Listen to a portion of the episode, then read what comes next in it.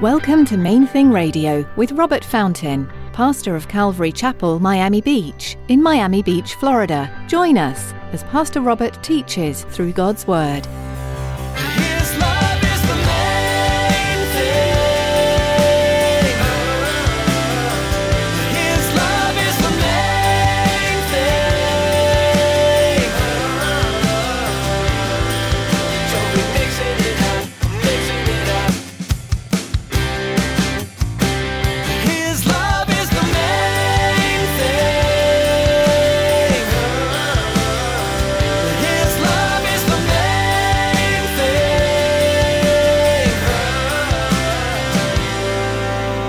But he met Jesus. He had this undeniable encounter with this one that he thought was dead. And everything changed. So when he finally returned to Jerusalem, he returned as an advocate and an evangelist for the faith which he had previously persecuted. So now his former friends and associates were his fiercest enemies. Have you ever experienced knowing a person and then all of a sudden notice a drastic change in that person? How does it make you feel? And do you suddenly react to them differently? In today's message, Pastor Robert tells you how Paul's transformation not only changed him, but the people he encountered as well. Stick around after today's message from Pastor Robert.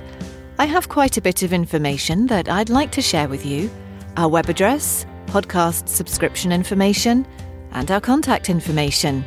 Now, here's Pastor Robert in the book of Acts, chapter 21, as he continues his message God's will be done.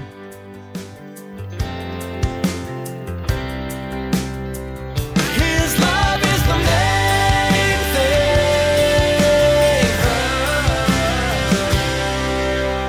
Paul was carrying some offerings to the gent or from the Gentile churches to the church in Jerusalem. And this is pretty significant because you see, he had been one of the chief persecutors of the church in Jerusalem. You remember that? A couple of decades prior to this, he had been harassing, hunting down, imprisoning, beating, murdering the Christians of Jerusalem.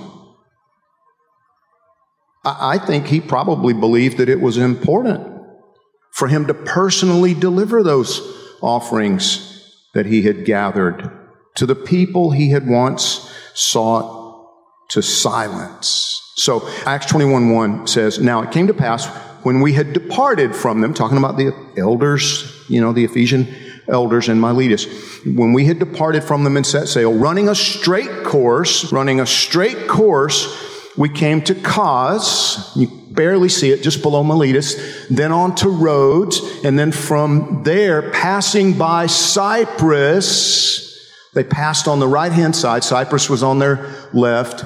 As they passed by Cyprus, they came down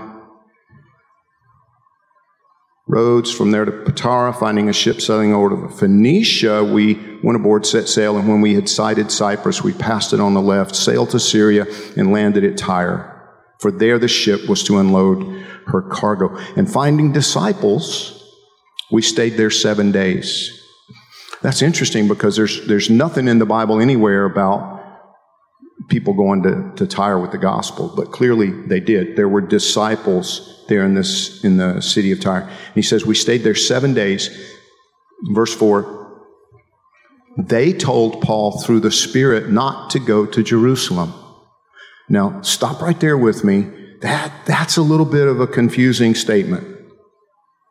They told Paul through the Spirit not to go up to Jerusalem. What does that mean? I mean, did the Spirit of God give Paul conflicting instructions or contradictory guidance concerning this trip to Jerusalem? No, no, because God doesn't contradict himself. So that can't be what's happening here. If that's not what's happening, then what exactly does this mean? That through the Spirit, they told Paul not to go. Let me tell you what I think, okay? Everybody clear? This is what Pastor Robert thinks. You get an opinion. I just want to be clear. You're getting my opinion. My opinion is what we actually have here is an example of a small group of well meaning Christians who allowed their emotions to cloud their understanding of God's revelation. In other words, I believe God did reveal some things to them concerning Paul's time in Jerusalem. But then they made some assumptions. You, you see, they knew it didn't take divine revelation for those in that region to know what kind of reception the Apostle Paul was likely to receive in Jerusalem from his Pharisaic fraternity, if you will. He had been a leader among those Pharisees in Jerusalem who hated Christians. And he himself had worked really hard to destroy Christianity. But then he encountered the resurrected Jesus as he's on his way, on the road to Damascus. The Bible told us he had letters. He was going for the purpose of grabbing up Christians, putting them in jail, doing whatever. But he met Jesus. He had this undeniable encounter with this one that he thought was dead. And everything changed. So when he finally returned to Jerusalem, he returned as an advocate and an evangelist for the faith which he had previously persecuted. So now his former friends and associates were his fiercest enemies.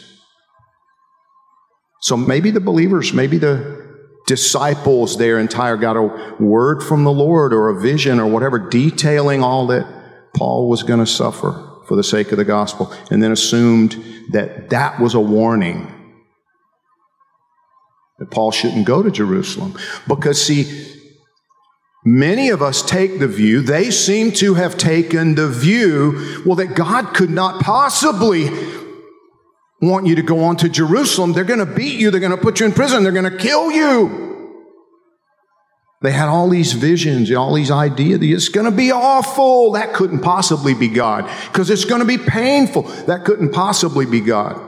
They're going to arrest you, hand you over to the Romans. That couldn't possibly be God. Because God loves us and He only blesses us. Yeah, but what if his idea of blessing you looks a little different than your idea of blessing? Because often it does. Listen, point number one today, if you're taking notes, again, I have three. Point number one, even when God Himself speaks to us, our humanity can sometimes hinder our hearing. We don't stop being flawed human beings when, when we start listening to and, and hearing from and even receiving revelation from God. To me, one of the most frightening stories in the Bible is in 1 Kings chapter 13. Now, we're not going to turn there, but 1, 1 Kings chapter 13 tells the story of a prophet sent by God to a city to share a prophetic message of judgment. And God said to him, I don't want you to eat anything, don't spend any time there, don't drink anything, don't eat anything, deliver your message, get out of town, go home. So he, he goes, he delivers the message, he's headed home, and this other prophet had heard about the message and the man of God, and so he, he says, this false prophet, okay, I'll let the cat out of the bag, this false prophet says to the true prophet, listen, I'm like, I'm a prophet too. And God told me to invite you to my house to feed you and take care of you. So come on, it's okay because God, God, He speaks to you. Well, He spoke to me. He told me to invite you so you can come to my house. So listen to this. The true prophet disobeyed the instructions that God had given to him because he believed the false prophet. And God killed the true prophet for his disobedience. Now, if it had been me, the false prophet, I would have smacked him down like a bug, crushed him like a roach on the floor. Not the real prophet. Poor guy. He got tricked. Yes, he did. And God judged him for it. He killed him. The Bible says so. The Bible says so. That he was judged by God, a lion tore him to pieces. His love is the main thing. His love is the main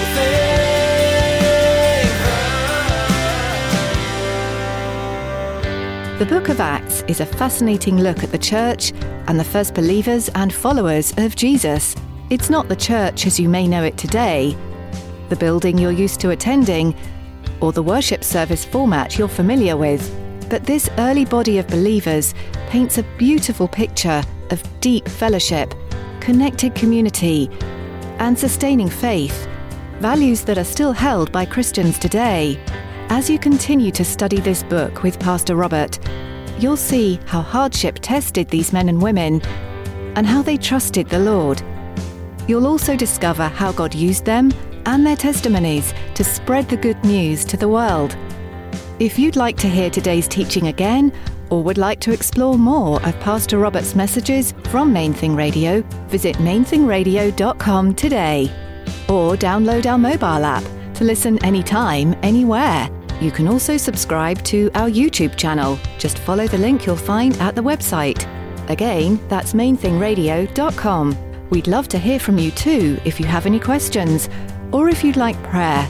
Give us a call at 305 531 2730. That's 305 531 2730. We're so glad you joined us today. Our time with you has come to an end, but be sure to tune in next time to keep learning from the book of Acts, right here on Main Thing Radio.